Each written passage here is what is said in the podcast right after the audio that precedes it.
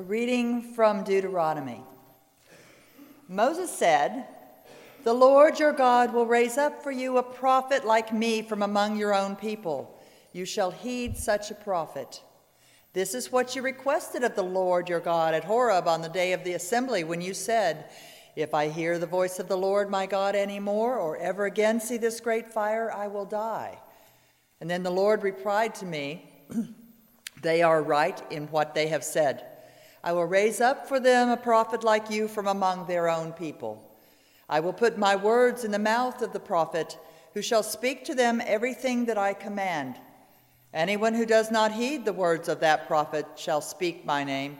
I myself will hold accountable. But any prophet who speaks in the name of other gods, or who presumes to speak my name, a word that I have not commanded the prophet to speak, that prophet shall die. The word of the Lord. Psalm 111. We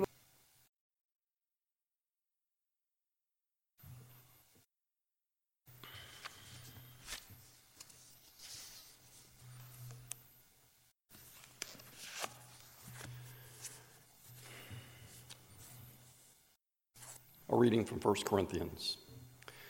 Now, concerning food sacrificed to idols, we know that all of us possess knowledge. Knowledge puffs up, but love builds up. Anyone who claims to know something does not yet have the necessary knowledge, but anyone who loves God is known by him. Hence, as to the eating of food offered to idols, we know that no idol in the world really exists, and that there is no God but one. Indeed, even though there may be so called gods in heaven and on earth, as in fact there are many gods and many lords, yet for us there is one God, the Father, for whom all things and for whom we exist, for the one Lord, Jesus Christ, through whom all th- are all things and through whom we exist. It is not everyone, however, who has this knowledge. Since some have become so accustomed to idols until now, they still think of the food that they eat as food offered to an idol, and their conscience, being weak, is defiled. Food will not bring us close to God. We are no worse off if we do not eat it, and no better off if we do. But take care that this liberty of yours does not somehow become a stumbling block to the weak. For if they see you, who possess knowledge, eating in the temple of an idol, might they not, since their conscience is weak, be encouraged to the point of eating food sacrificed to idols? So, by your knowledge, those weak believers for whom Christ died are destroyed.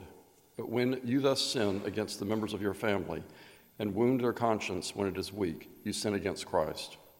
Therefore, if food is, a, is a, the cause of their failing, I will never eat meat, so that I may not cause one of them to fall. The word of the Lord.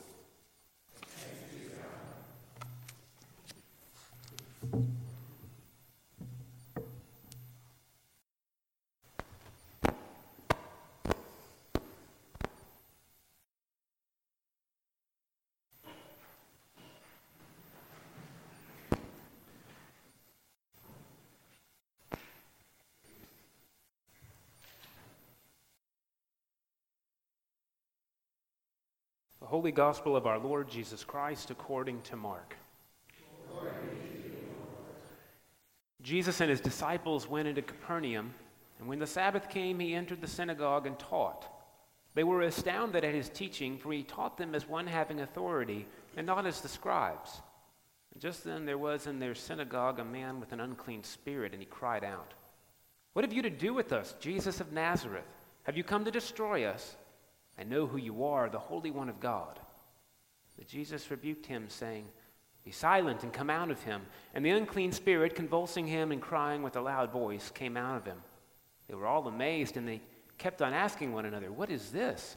A new teaching with authority. He commands even the unclean spirits, and they obey him. At once his fame began to spread throughout the surrounding region of Galilee. The Gospel of the Lord.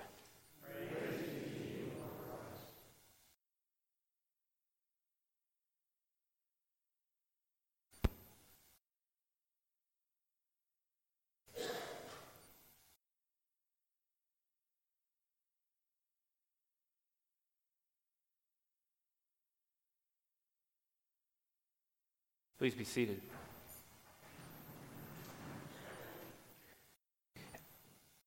This season draws us, this season of Epiphany, to continue to consider ways in which light bulbs are turned on for us. And I think it's helpful to think about in these stories we get to hear about the beginning of Jesus' ministry, whether it be baptism or his um, first time in the synagogue teaching, uh, that these might be new ways that Jesus interacts with the world. These might be opportunities for Jesus to learn about the ministry God has called him to do.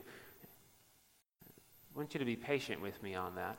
Um, here is Jesus in a synagogue teaching, and that's pretty sort of normal. Uh, synagogues really were not houses of prayer at the time of Jesus. That was done at the temple. Synagogues were places of learning, learning how to read the Torah, learning expositions on the Torah. So there would be readings, and then there would be commentaries that would say, sort of, Rabbi Gamaliel says this, and Rabbi Akiva says this, point and counterpoint, um, so that they were uh, encouraged. This is interesting, isn't it? That they would come to the synagogue to learn what different rabbis, how they disagreed with one another. that was the point of going to the synagogue. How far the church has come from hearing difference of opinion in a holy setting. I, I'm, I'm serious. this is what Jesus did. But he did something a little different. Instead of him saying point, counterpoint, point, counterpoint, he said, Today, this is happening. And during one of those days, people said, Wow, that's new. And you know, this is really interesting because this happened about two years ago at St. Thomas.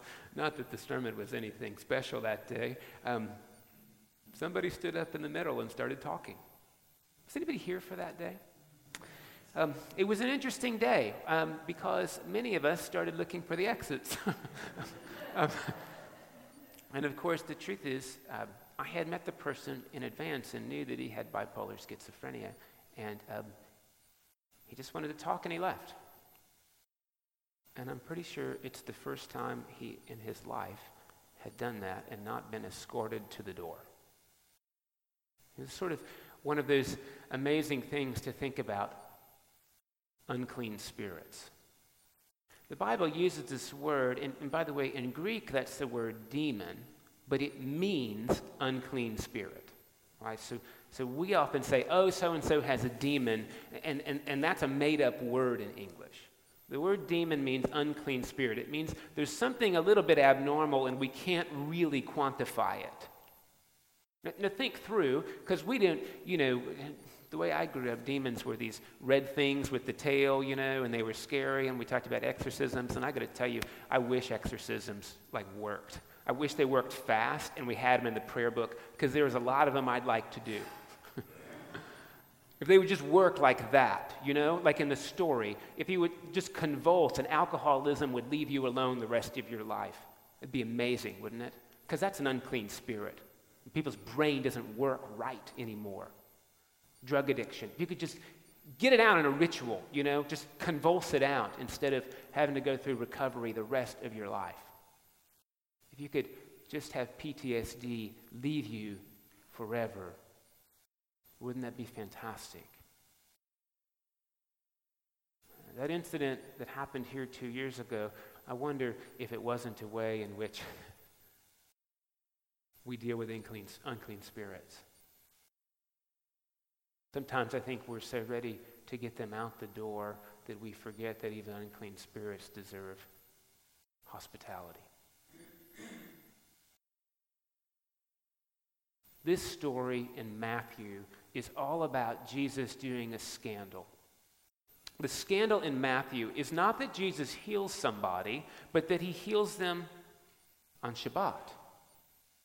He should have done it Friday morning. He should have done it Saturday night or Sunday morning, but not on the Sabbath. In Matthew, it's all about Jesus violating religious protocol because it's work to help somebody.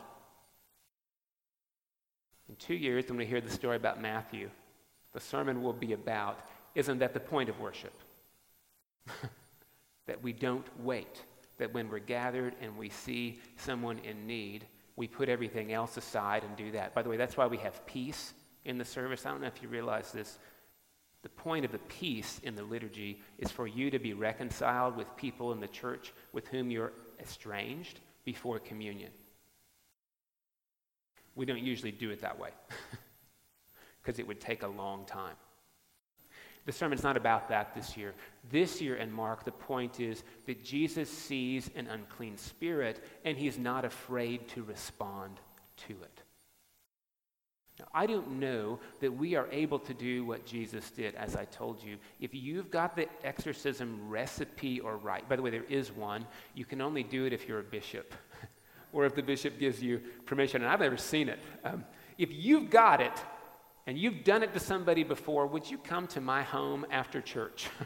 there are a few folks, and I, I mean, I'm good, but there are a few folks in my home that I would be grateful for you to use that on. I don't know that it's necessarily the end of what Jesus does that's important. I think it's that Jesus sees the need and he engages. He doesn't just look the other way. He doesn't just say, oh, that person is just mentally ill and we can't help them. He treats that person like a person. Again, I don't know always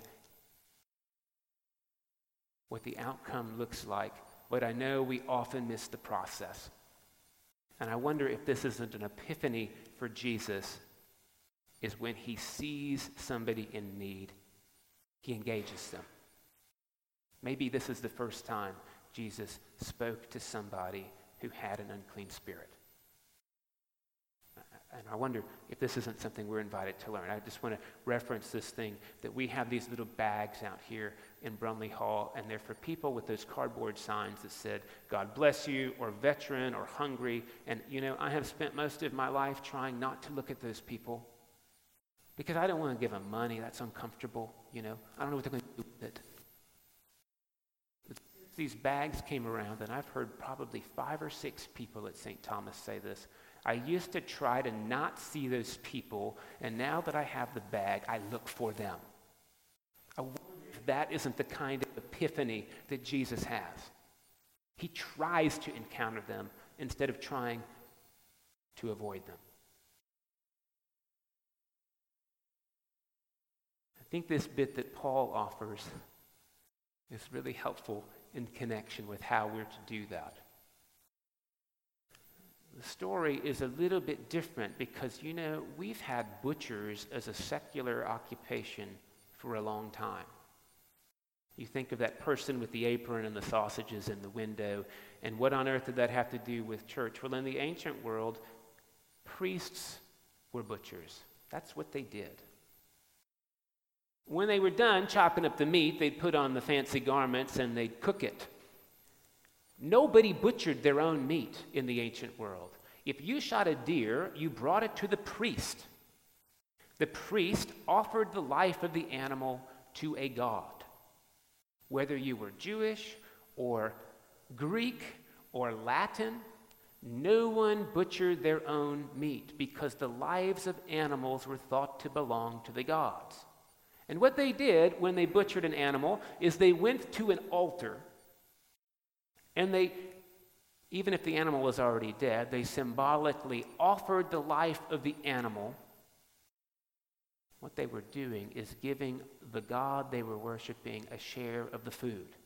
So if they burned the fat in the hip, or if they burned the entrails, they were giving the God they worshiped some food. Of course, they knew the, the gods didn't physically eat the food, they knew that. But they thought the gods ate the essence of the animal. And in return, the gods gave them a share of the meat. So if they put an elk, and by the way, you'd have to have a table this big to put an elk on there, preferably made of stone. Anybody ever seen an elk? That's a big animal. Okay, anyway. Or a pig or a sheep. If you put that up on a table and offered it to Zeus or Ares or Venus or Chemosh or whatever your god that you were worshiping with, it was thought that the God ate some, and then the God would bless the food and share it with you no longer at an altar, but at the table of the God. So you gave some to the God you worshiped, and then the God gave the rest back to you. Paul is writing to people who understand that eating any kind of meat is a religious action, any kind. Remember that in the ancient world, people probably only ate meat on festival days. They did not have it for breakfast, they did not have it in the evening. And when a sheep was killed in a village, they didn't have refrigerators. All they could do is maybe salt it or make jerky out of it. In general, when they killed a lamb, everybody in the village came and they got some meat until it was gone. So Paul's writing to people, to Christians, who now have figured out those other gods and their tables are not real. Isis isn't real. This is new knowledge for the Christian community. Chemosh is not real. Jupiter is not real. They're just ideas, they're idols. So, why does it matter to eat at the table? What's it matter to go get some meat? On a big festival day, it turns out if they killed three or four buffalo, there'd be lots of meat left over, and you could buy it on sale for really great prices. The early Christian community was saying, since those gods aren't real, I'm going to go to a meat sale. and some folks didn't know all that. Some folks had not figured this out. They thought the early Christians were polytheists, just like them. When they saw the early Christians going to the meat sale, they thought, look at this, they're worshiping Jupiter just like us. They're no different. And Paul is saying, look, you're scandalizing the community. You need to think really hard about what you're doing. Think through the context. Less than 1% of Corinth is Christian. Less than 1%. They're in the extreme minority, and Paul is saying because of our minority status, you need to make sure you conduct your lives extremely carefully. Do not bend the rules too much. We need credibility.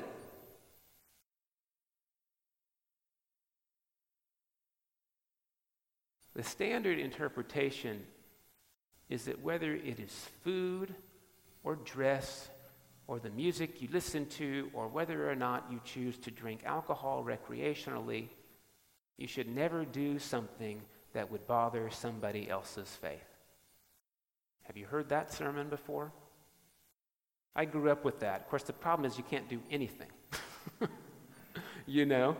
I mean, really, there's folks that get bothered if you run more than three miles, so you better not do that. Friends, I want you to consider how different the world we live in is, at least in our own country. We live in a Christian supermajority country, don't we?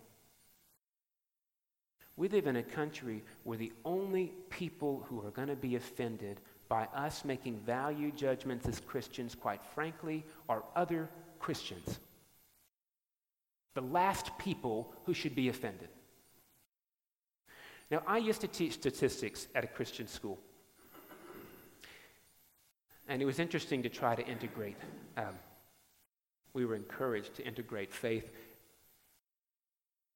in whatever faculty we were teaching. So, our kids, we read this book, and it was all about survey design and analysis. It's called Unchristian. It's written by a survey group called the Barna Group, which is similar to the, the, the, the Pew, the Pew studies, if you're familiar with those at all out of Notre Dame. The survey came back. The question they had really been trying to get their, their idea, on, uh, their mind around, was why church attendance and affiliation was going down throughout the United States, year by year by year. I don't know if you realize that. It's happening still, continues. Every mainline denomination, every one going down in the United States. And beyond that, the Christian brand, you know, in marketing, that word, the brand, was also go- losing credibility. And so they, they asked, a, uh, you know, they actually did a really good job uh, with, their, with their survey. The questions were actually extremely well worded, as were the techniques. They definitely did a, a, a truly random sample, and the amalgamation of the data was impressive. And they came back with three big objections to the Christian brand in America. Reasons why people think that the church is irrelevant. I want to tell you, 10 years later, haven't changed. Three reasons. Anybody have guesses on what they are? Judgmental, that's number two. 87% of Americans believe that Christians are judgmental. Guesses on the other two? Hypocritical, 84%. That's number three. This is good. Number one reason, does anybody know? It's actually pretty related to those other two. It's specific. 93% of America understands Christians to be homophobic. That's a special kind of being judgmental, right? Not concerned about the value judgment, concerned about how the value judgment is imposed on other people. That's the nuancing of the survey. I want you to consider with me, uh, this is probably wild. You know, the Moses story that we read, that when you pretend to speak a word from God, if you're wrong, you get killed. uh, I'm not going to pretend. This is out of my head here. Um, so please don't kill me if I'm wrong. Um, but I'd like you to consider that I think the struggle we have, particularly in the American church, is what tables we're dining at right now. They don't know that the tables we're dining at are the ones that I would call compassion and charity and hope. I, I, wonder if we haven't bought into a theology and a way of life. I'm talking about nationwide, church wide, that looks a lot like uniformity. Sometimes we're so worried about having the same opinion and outlook. I wonder if we're not more worried about that than whether or not we're serving Jesus Christ. What about unity? Now, unity and uniformity are really different things. Unity and uniformity are different things. One of the, I'll just tell you the, the, the, the idolatrous tables I ate at for most of my Christian life, worshiping the Bible instead of God. I've said this before.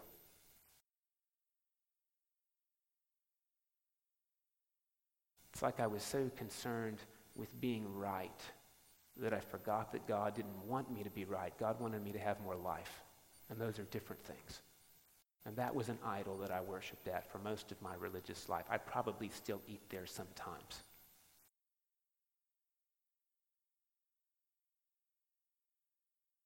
I ate at the, the table of idolatry that said we can't have certain doubts and we can't ask certain questions and we dare not disagree in church because people will see us disagree and they'll think, I don't want to go to a place where they disagree.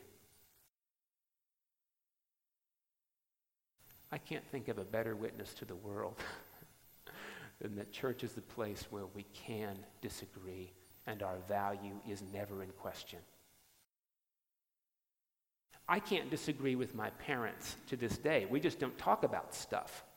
You know? We know if it's painful, we don't talk about it. Could be divisive. I think that's normal. I don't think that's extraordinary. I think it's extraordinary when I know the person to my right and left that we have different opinions on different issues and we come together to worship. Not in spite of those differences, but holding them. Holding them.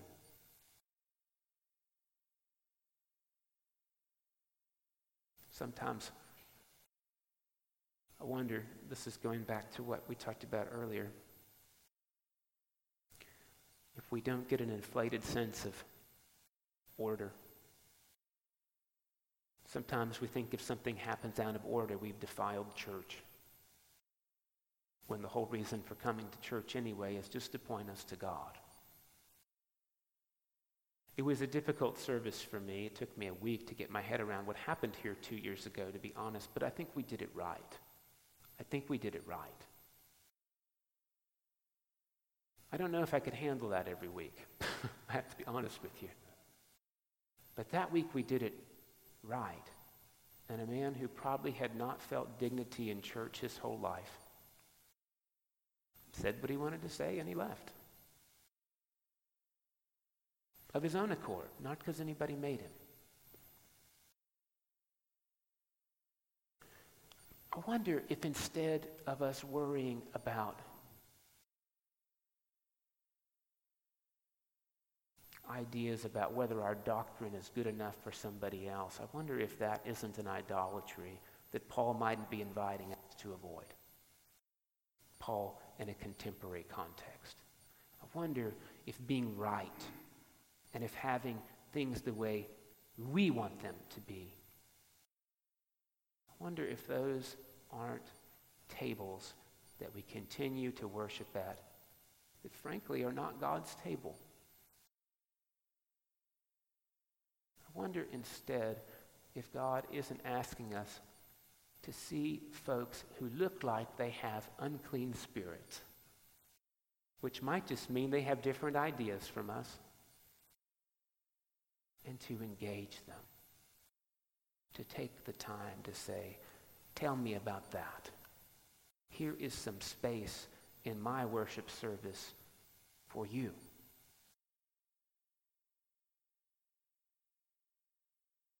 Again, I don't know that we cast that stuff out because I don't even know how to do that. I'll be honest with you. I've never cast an unclean spirit out of somebody. I've probably got my own that need to be removed from me. But I am positive. I am positive that we as a church, national,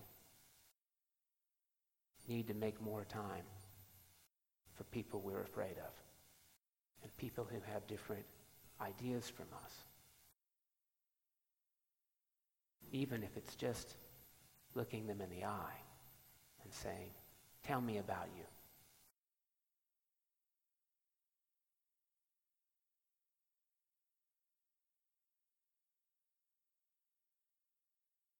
I'm not saying anything easy. and I'm telling you, I'm not saying to you what I do every day. I'm saying what I perceive to be an opportunity to do what I think Paul's letter and Jesus' epiphany is really about. Delivering us from the idolatry of worshiping ourselves week after week and making room, making room for the rest of God's children. After all, if we were to scandalize other Christians with our compassion, by focusing on accountability instead of being judgmental, those are totally different things, right? Accountability says there's consequences to behavior, judgmental says you're bad. If we were to focus on compassion and accountability, we might scandalize other Christians, but wow, wouldn't that be new for the Christian brand? of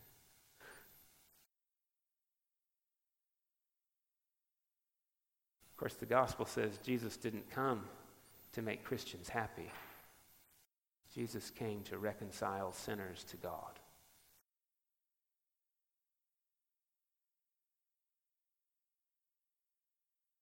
Friends, that's the epiphany I think we're invited to grow into more and more each day, whether in here or in here, with our friends and with our parents. Last story. I know I'm a little bit rambly. Don't tell my mom I said this. She didn't listen to SoundCloud. so I think it's okay. My mom is the reason I'm a Christian. But I will tell you until my mid 30s, the thing I was most afraid of was telling my mom what's the worst thing I could ever tell my mom. And I figured the worst thing I could ever tell her is that I was gay. I'm not, by the way. but in my head, I thought this is the worst thing I could tell my mother because my mom is homophobic. In my mid 30s, I realized that my mother would be destroyed by that knowledge. She would lose sleep. It would take years off of her life. I'm afraid of having to say anything like that because, in some ways, it would hasten my mother's death. The thing I realized about my mom, which is really the reason that, um, one of the reasons that she's such an impressive lady, is that her faith would tell her to cut me off. Her faith would tell her to deny contact with me until I gave that up. But my mother wouldn't do that. She would pick the relationship she has with me as my mother over her own homophobic and judgmental faith.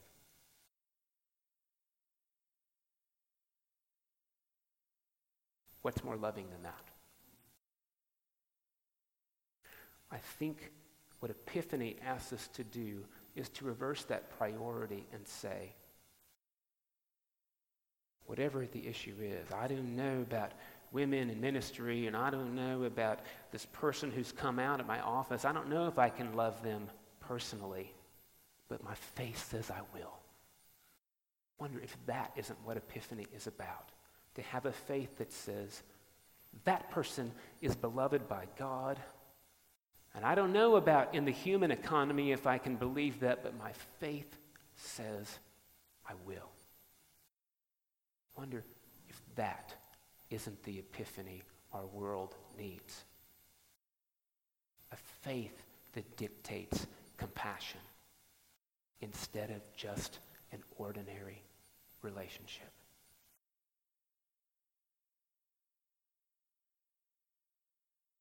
Maybe I'm wrong. So, my prayer is that God will guide me and us to a way in which we can invite people not to sacrifice other people at God's altar, but invite them to God's table.